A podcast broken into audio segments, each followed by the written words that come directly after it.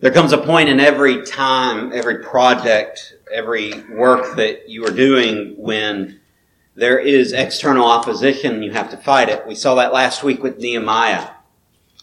But sometimes the opponent you face is not without, it is within. Certain wrongs threaten to completely stop what's going on, and in fact, not only threaten to stop what's going on, but to leave you in worse position than you were when you started. And so the question we're going to consider this morning is how do we right the wrongs? And let me say this up front. The way to right a wrong is not to commit another wrong. Two wrongs do not make a right. The way to, the, the way to face a past wrong is not to do a present wrong in the opposite direction. It doesn't work that way. That's just a lot more wrong. The way to fix a wrong is to stop wronging and to start righting. Does that make sense? I say that because it's our natural tendency as humans to want to get even, to get back, to make it happen the other way, to show them how it feels. Interestingly, the Bible paints us a different picture. This morning we'll consider righting the wrongs as we look at Nehemiah chapter 5. Nehemiah 5, uh, up to this point, the wall is about half built. There has been opposition from without and Nehemiah has, well, let's just put it this way. He, he has so far handled the opposition quite well. Uh, so much so to the point that even when the people are downcast and, and, and are ready to give up, He strengthens them. He fortifies them. He makes them capable of being able to face their opposition while still doing the work. And so now we've got people carrying stones with one hand, with a sword in the other hand, ready to defend on a moment's notice. We got people laying bricks while other folks are standing beside, behind them with swords and, and with, with shields ready to protect just in case of attack.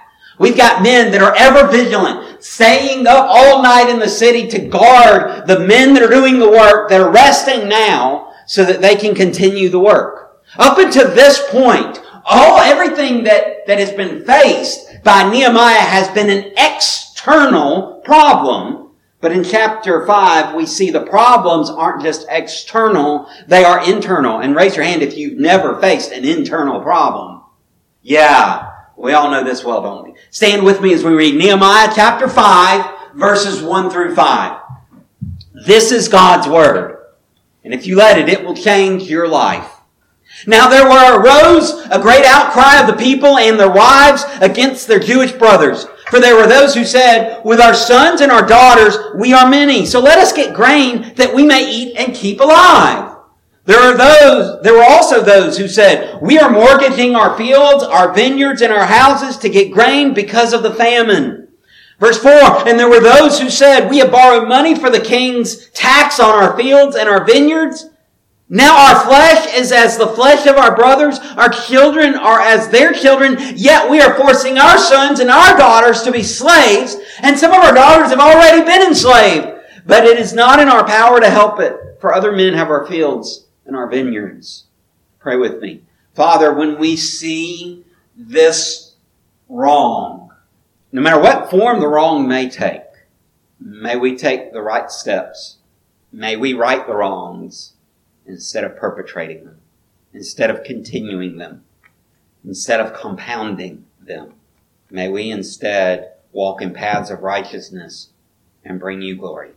Help us in this time. Speak to us through your word. In Christ's name, amen. I want to um, uh, lay the scene for you, and verses 1 through 5 help lay this out. So, like I said, the wall is half built. They're still working on it. There is a problem, though, that we haven't really been talking about because it really hasn't come to the fore of the text until now. If you are, it, how many of you, anybody uh, whose parents in World War II told you stories about how they made do during the war? Anybody lived in World War II and saw it for yourself? Okay, I didn't think so. All right? The men are off at war. What are the women doing? More than that, they're doing everything. They're taking care of the house. They're taking care of the kids. They're working all day to provide some kind of income for the family. They are doing everything. When the men are off at war, the women are just stuck with everything else. And so, so women, wives, you, you see the posters of Rosie the Riveter. You know, we can do it. Those kinds of things. Uh, to encourage the women to keep up production. Because the women are, in part, producing things for the war.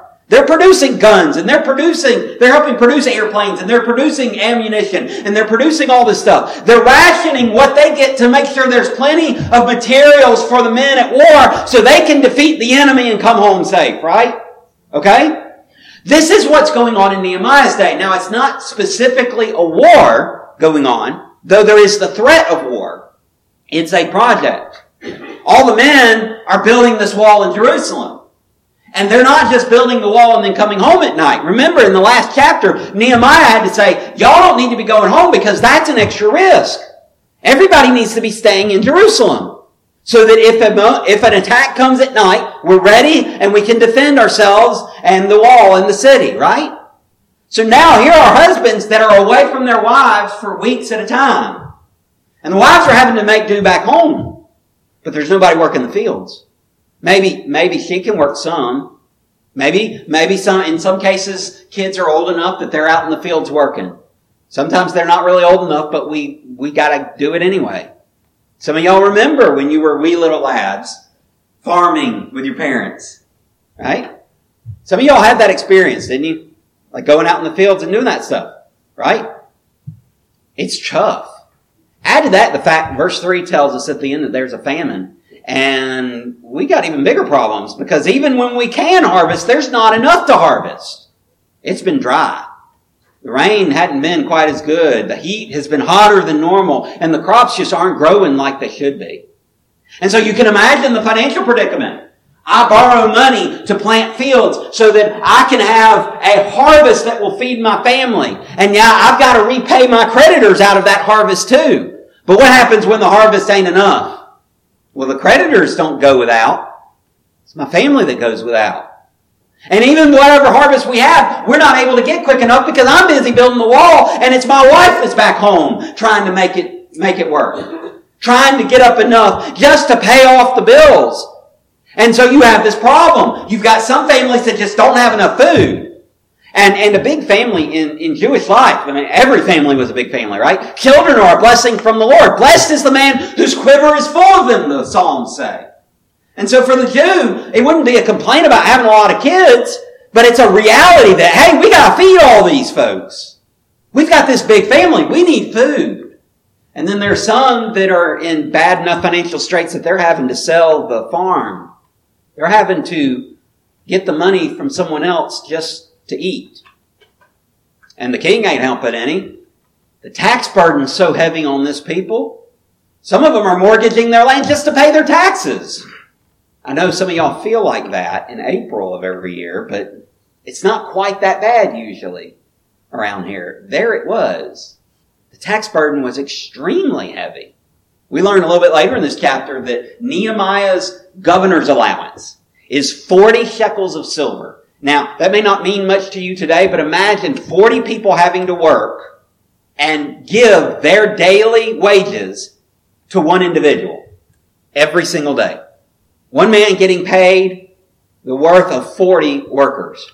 And you, and you can quickly understand that that's just the governor's portion. That's not even the king's portion. This is a bad situation.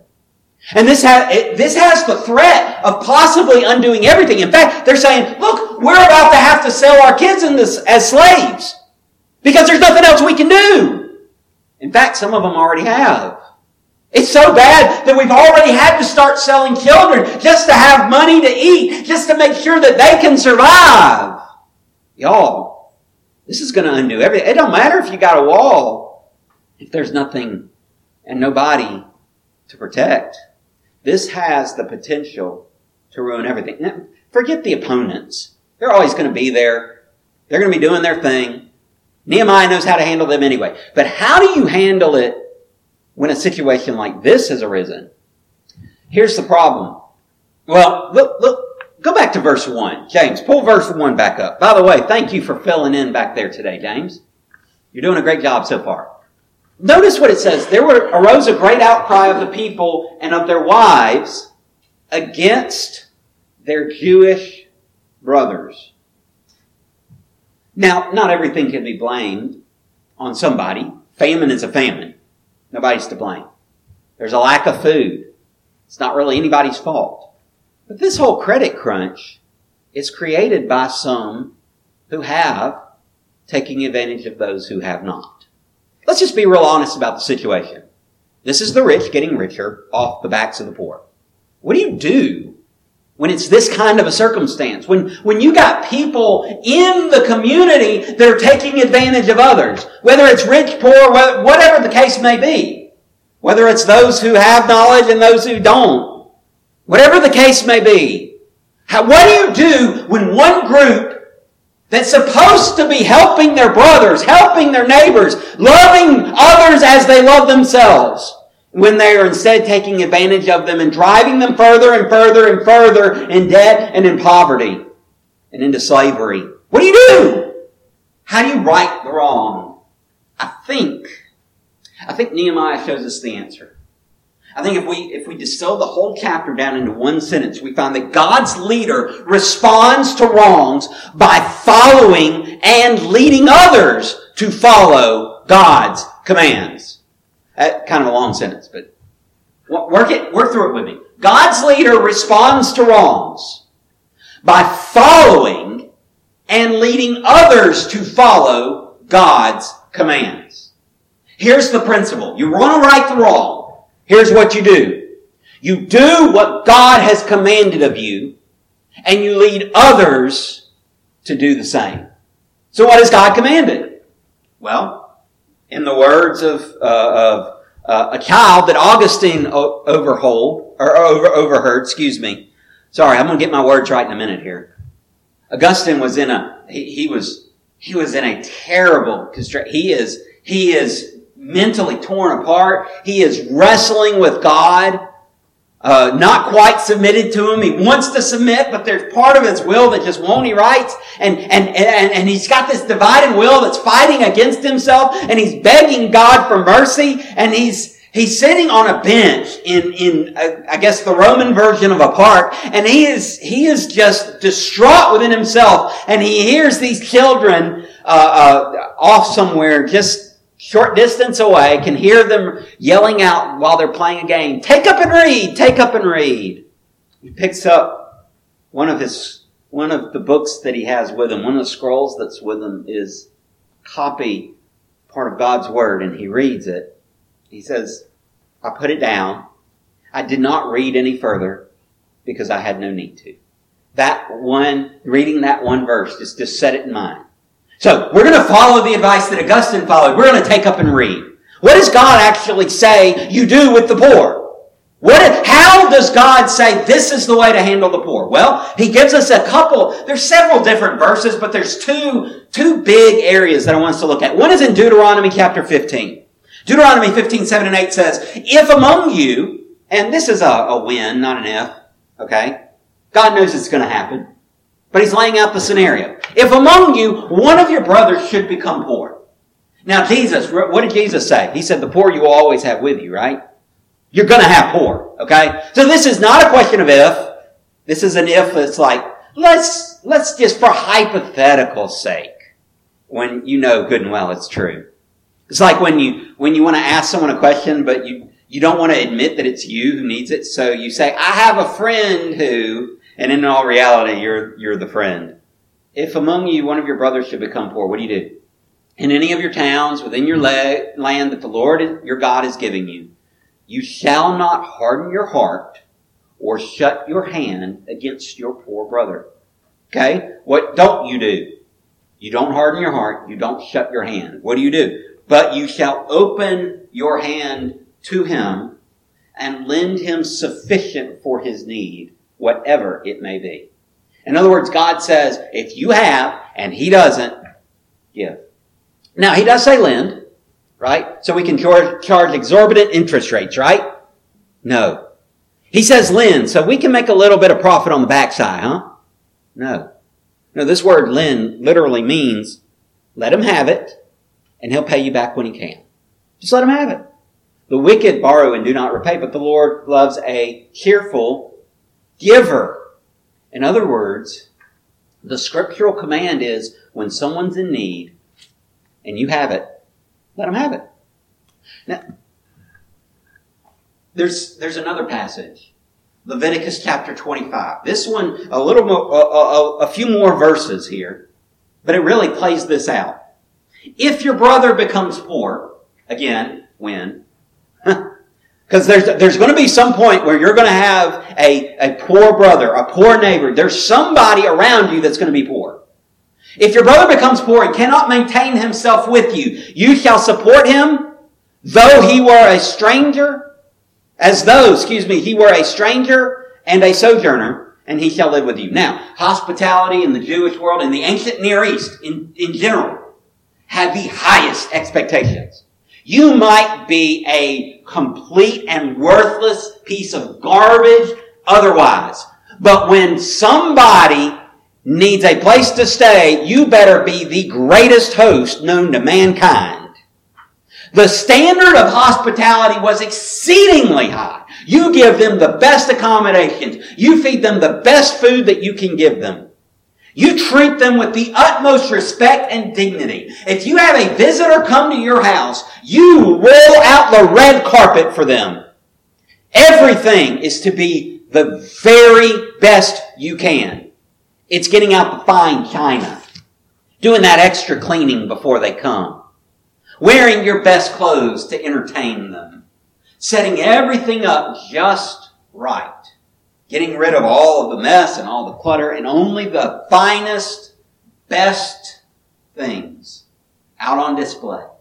You may even buy some new stuff just to make sure it looks extra special. He says, you got a poor brother, you treat him with that level of hospitality. Verse 36, take no interest from him or profit but fear your God that your brother may live beside you. You shall not lend him your money at interest, nor give him your food for profit. I am the Lord your God who brought you out of the land of Egypt to give you the land of Canaan and to be your God. In other words, I've treated you this well. You really want to know how to do it? Watch what I did. I took you out of the house of slavery in Egypt and I brought you into your own land, a land flowing with milk and honey. I treated you with the utmost of hospitality. And so when there's a guest in your home, whether they are a poor brother or a sojourner, does not matter. Whether they're a complete stranger or their family, does not matter. You treat them with the greatest amount of dignity and the best way possible. You spare no expense for them. But he goes on, he says, if your brother becomes poor beside you and sells himself to you, you shall not make him serve as a slave. He shall be with you as a hired worker and as a sojourner. He talks about the year of Jubilee. This is every seventh year, all debts are completely erased. You got someone that owes you and it's to the point that's so bad where they got nothing else but themselves. You're not going to treat them like a slave. No, you're going to take care of them. You're going to care for them like a hired worker. You're going to care for them like a sojourner. Yeah, they're going to serve you, but you're going to make sure they're well taken care of. You're not just going to own them, you're going to help them. This isn't just, well, you know, it's for his own good that I've enslaved him. No. he, he says, he's not going to be a slave. He's going to be a worker. You're going to hire him. You're going to say, you know what? Okay. All right. You need help. I'm going to help you. Yeah, you're going to have to work, you're going to have to do stuff, but I'm going to take good care of you. Because your brother's in need, and you have. Take care of him. This is a totally different way of, than what was going on in Nehemiah's day. It's totally different. In fact, keep reading. Uh, then he shall go out from you, he and his children with him, and go back to his own clan and return to the possession of his fathers. For they are my servants, whom I brought out of the land of Egypt. They shall not be sold as slaves. You shall not rule over him ruthlessly, but shall fear your God. Do you see the connection here? Because you fear God, you're going to care for your neighbor who is in need. This is the path forward. So when Nehemiah is looking at this situation and he's looking at all the wrongs being done by Jewish brothers to other Jewish brothers, he's saying, hey, we're not doing the law. We're not doing what God has commanded. So what does he do? He leads them to repent. Remember, God's leader, God's leader responds to wrongs by leading others, by following God's commands, but also by leading others to follow God's commands. And the first step in that is to repent. Hey, you're doing wrong, stop it. Right? That's the first step. If you, if you want to correct a wrong, the first step is to stop wronging. you really want to get it right? Stop doing the bad thing. Stop doing what you shouldn't be doing. And so that's the first step he takes. Verse 6, I was very angry this year. This is the same phrase used of Sanballat at the beginning of verse of chapter 4. And the same of, of all of the enemies that are mentioned in chapter 4, verse, um, I think it's 13. Let me look real quick. Uh, no, 7, excuse me. Verse 7, chapter 4, verse 7, when it lists all of these enemies that are going to attack, they're all very angry. It's that same phrase. There's a difference though. When they got very angry, they looked to attack the people of Israel.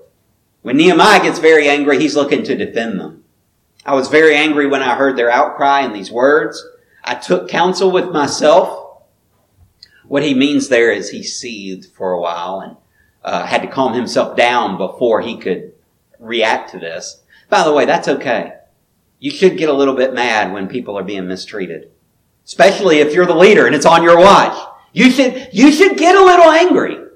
Uh, but, but he takes care to handle this the right way. Look what he does. I brought charges against the nobles and the officials. I said to them, you are exacting interest, each from his brother. And I held a great assembly against them and said to them, we, as far as we are able, have bought back our Jewish brothers who have been sold to the nations, but you even sell your brothers that they may be sold to us. Do you see what's going on here?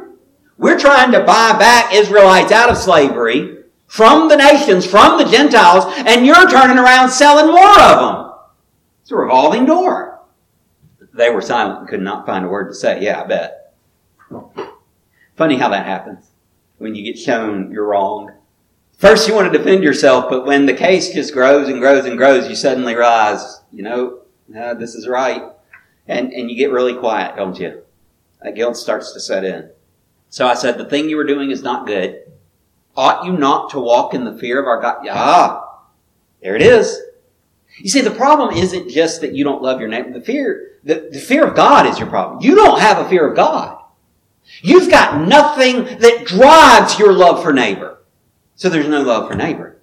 Now you think, well, how does fearing God drive our love for neighbor? Because when we fear God, it, it, it's a love of Him that enables us to love our neighbor. See, I can't love you and you can't love me without God loving us first.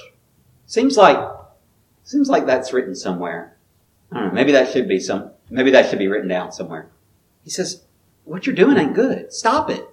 Shouldn't you fear God? Should you not walk, ought you not to walk in the fear of our God and to prevent the taunts of the nations, our enemies? Hey, you're just enabling those guys over there that are trying to attack us. You are the ones that are enabling them to attack all of us. Moreover, I and my brothers are lending them money. Again, lending not with interest in mind, but with, I'll give it to you because you're in need. Don't worry about it. Whenever you can pay me back, it's fine. I've got plenty. Let us, there's a change. He goes from you are doing wrong, we are doing right, let us abandon. He's not just pointing the finger saying, you're bad, you're terrible, you're wrong, you need to fix it. He says, let's do this together. Do you remember when, when the wall was broken down and he talks to the people and he says, hey, you know this, you know the condition we're in. Let us arise and build this wall. Nehemiah realizes that this is not just for them to do, it's for us to do together. He realizes this is, this is not just something that they need to do. He needs to be involved in it too. Now, is that because he's doing wrong? I don't think it's because he's doing wrong. But I think he realizes that part of the onus is on himself as leader to make sure that this is carried out. To make sure these people are cared for. And so he says, let us abandon this exacting of interest. Let's stop charging interest. Uh, but let's go further than that. Verse 11, return to them this very day their fields, their vineyards, their olive orchards, and their houses, and the percentage of money, grain, wine, and oil that you have been exacting from them. Hey, hey, give it all back. They need it. Give it back. When things are better, when we're not in a famine, When the home situations are better, when there's plenty, because there will be years of plenty, then we can make sure you're taken care of. But right now they need. Don't close your hand to your brother. In other words, right the wrongs. So, verse 12. Then they said, We will restore these and require nothing from them. Don't you wish your mortgage company would say that? That bank you're paying the car note to. Wouldn't that be a great thing? Wouldn't that be a great letter? Dear so and so, we're happy to inform you that we are canceling all of your debts. Wouldn't that be wonderful? Imagine the freedom that would come from that letter. That right there is why this wall is successful. It's not successful just because there's a dynamic leader, a great vision. It's successful because people who are doing the wrong thing repent and do what's right. We will do as you say. Nehemiah says, that sounds great. Let's make it official. And I called the priests and made them swear to do as they had promised. We're going to bring the priest involved. And then verse 13, I also shook out the fold of my garment and said, So may God shake out every man from his house and from his labor who does not keep his promise. What he does is he empties his pockets, he throws it all down, and he says, This right here is what I want you see. Because if you don't do this, this is what's going to happen to you. Now, raise your hands. How many of y'all like have empty pockets? Because you've got nothing left to put in them. Now, how many of you want empty pockets just because, yeah, she gives me all her stuff? That's what he does. He says, he says, so may the person who breaks this oath, may, may their garments, the folds be shaken out, may their pockets be empty, and may they know what it's like to have need. In other words, let's make this official. I love what you're saying. Let's do it. Let's do it. He calls them to repent. You see, you don't see the word repent in there, do you? Anybody see the word repent in that passage? Did anybody see the word repent? Was that actually written in the book? No. But that's exactly what repentance looks like. You see, repentance is when you're moving in one direction and you stop and you turn around and you go the other way. That's repentance. Repentance is when you stop the wrong and start doing the right.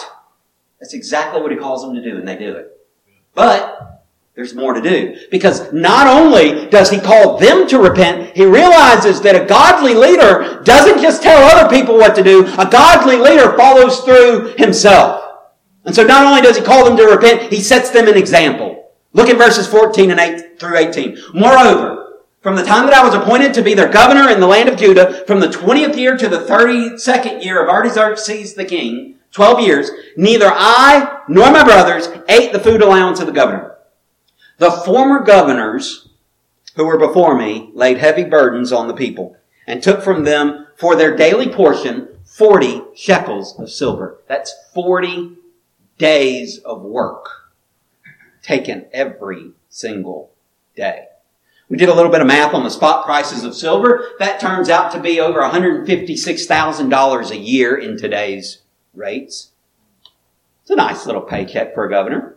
I don't know what our governor makes. I don't, I don't think it's quite that high, but I'm pretty sure it's, it's, it's a decent salary. That's a, that's a pretty decent salary. And that's just food allowance, y'all. That's just food allowance. You see, the other governors before him, and there had been other governors before him, they really, really laid it heavy on these folks. Even their servants lorded it over the people. People were oppressed. Other Jews, the officials of the government were oppressing them. This was a bad situation. End of verse 15, but I did not do so. Why not? It was your allowance. It's what the king allowed you to take. Did the king really care if Nehemiah got more or less than that? Not really. As long as the king gets his money, he doesn't care. He didn't care. He was entitled to it. Just by nature of his position. He could have, he could have had all of the allowance that he, he wanted to exact from the people. But he says, I did not do so. Why? Because of the fear of God. You see, some things are so important that they even trump the profit motive. And fear of God ought to be that one thing. We ought to love God so much that we're willing to give up our betterment of ourselves, our profit, to do His will. Nehemiah sets the example. He does it himself. Uh, uh, verse 16, I also persevered in the work on this wall, and we acquired no land, and all my servants were gathered there for the work. Not only is Nehemiah setting the example, but he's telling those closest to him, you're going to be working too. You don't get to live the high life. I remember I had a, a, a, a boss that I worked for that said, man, I ain't working on Sundays. I don't care what there is to do. I ain't coming in on Sundays. Now, the store was open on Sundays and we, you know, he had no problem scheduling me most Sundays of the month. I got one weekend off and it was almost always somebody trying to call in to get me to come in for them. Uh, another leader. Um, he had no, he, he wasn't going to do that. That just wasn't his thing. He wasn't going to do it. This is not a leader like that. This Nehemiah, he, he's a leader that's willing to go the extra mile himself. And now he'll, he'll demand you go that extra mile too. But man, when you see him working, I've got a boss now that every now and then he'll come in. Things will be kind of hard. He just, he'll wash his hands, put on gloves and start, start working somewhere. What do you need? He'll, he'll, he'll, he'll, he'll run up front and start helping. I've seen him wiping down tables in the dining room, welcoming guests as they come in. I've seen him, um, I haven't seen him breading, but I have seen one, uh, uh, owner operator who who was breading one day. He, he got on he got on the raw chicken stuff and he started breading. And I'm thinking, you're the owner. You don't have to do this. He just wanted to. We needed the help. That's what he wanted to do. He, he just jumped in. Didn't matter. His wife probably mad that he smelled like raw chicken when he got home. It, oh well. That's just part of it. That's the kind of leader that Nehemiah is. He's the kind of leader that's going to do the work himself and call you to do the work with him. He sets the example. He doesn't just say, go do as I say and not as I do. He says, come, come on, work with me. Let's do this together. Not only that, moreover, there were at my table 150 men.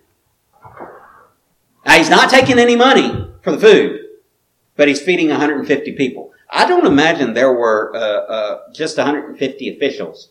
Possibly, maybe, but I don't imagine there were. I think what he's doing is he's taking some officials. It says Jews and officials. I'm thinking he's taking some of the officials and he's taking some of the people and he's sitting them both down at the table and saying, let's eat. In fact, I can imagine him going to a part of the wall and saying, hey, dinner's on me tonight, guys. Y'all come, y'all come sit at my table for dinner. Y'all working hard. Man, this looks terrific. That's gay. That's beautiful work. Why don't, why don't, why don't y'all come meet with me tonight? Somebody's in need particular need. Hey, I got a spot for you. Come on. Paying out of his own pocket. This isn't just the guy that, that spent, has the expense account to cover it. This is someone that says, I got you covered. Don't worry about it. And that was besides those who came to us from the nations that were around us. That's kind of an interesting thought, isn't it? Now as they're doing this, there, there's folks from the outside that are coming in, coming in to help coming in to bring supplies, coming in to, to check out the work that's being done. Maybe, maybe there were some cities that needed to be rebuilt and they're coming to see how is, how is Nehemiah doing it? Because man, we want to follow his example. He's setting an example. Child of God, you really want to right the wrongs? Follow God's commands. Set an example and bring others along with you. We got too much wrong going on around here. In our city, in our state, in our nation. We got too much junk. The thing that set apart Christians in the early uh, days of Christianity, after Christ had died and the apostles are leading the church, the thing that set apart Christianity, that made it so different, was the compassion that Christians had. Babies are lying in garbage heaps, and Christians are the one adopting them and raising them and caring for them. People are sick. Pagan doctors are running like crazy from these plagues that are going on. Christians are the ones running in to care for the sick. They're not keeping their distance and putting masks on their face and saying, get away from me, I don't want to get sick. They're the ones running straight in to take care of the lepers. The ones running straight in to take care of the plague infested peoples. They're the ones that are doing the works of God, correcting the wrongs by doing the right. Where is that church? Where is that church? Righting the wrongs isn't just about commanding hell, fire, and brimstone down upon somebody who's doing wrong. Righting the wrongs is about doing the right thing to correct them. the end of verse 18, he says, he, he talks about all the expense that was done for him, and then he says, Yet for all this I did not demand the food allowance of the governor because the service was too heavy on this people. He led by example. He served these people if it was just a Bible story and it was just a good lesson and, and, just a good principle for us to follow, that would be great enough. That, that, we need that. We need that example. We need to see what it looks like in real life. The problem is that it's not just an example, it's also a command. 1 John 3:17 says if anyone has the world's goods and sees his brother in need yet closes his heart against him, how does God's love abide in him? If we truly love God, we will love neighbor. The two are inseparable. This morning, you might be one of the ones that's saying, you know, I love God, but I've been running away from those in need. I've been stingy toward those in need. I've been closing my hand toward those in need. I haven't been righting the wrongs. I've been perpetrating them. Maybe you're one of the ones that's actually doing someone else wrong. Or maybe you're just not helping.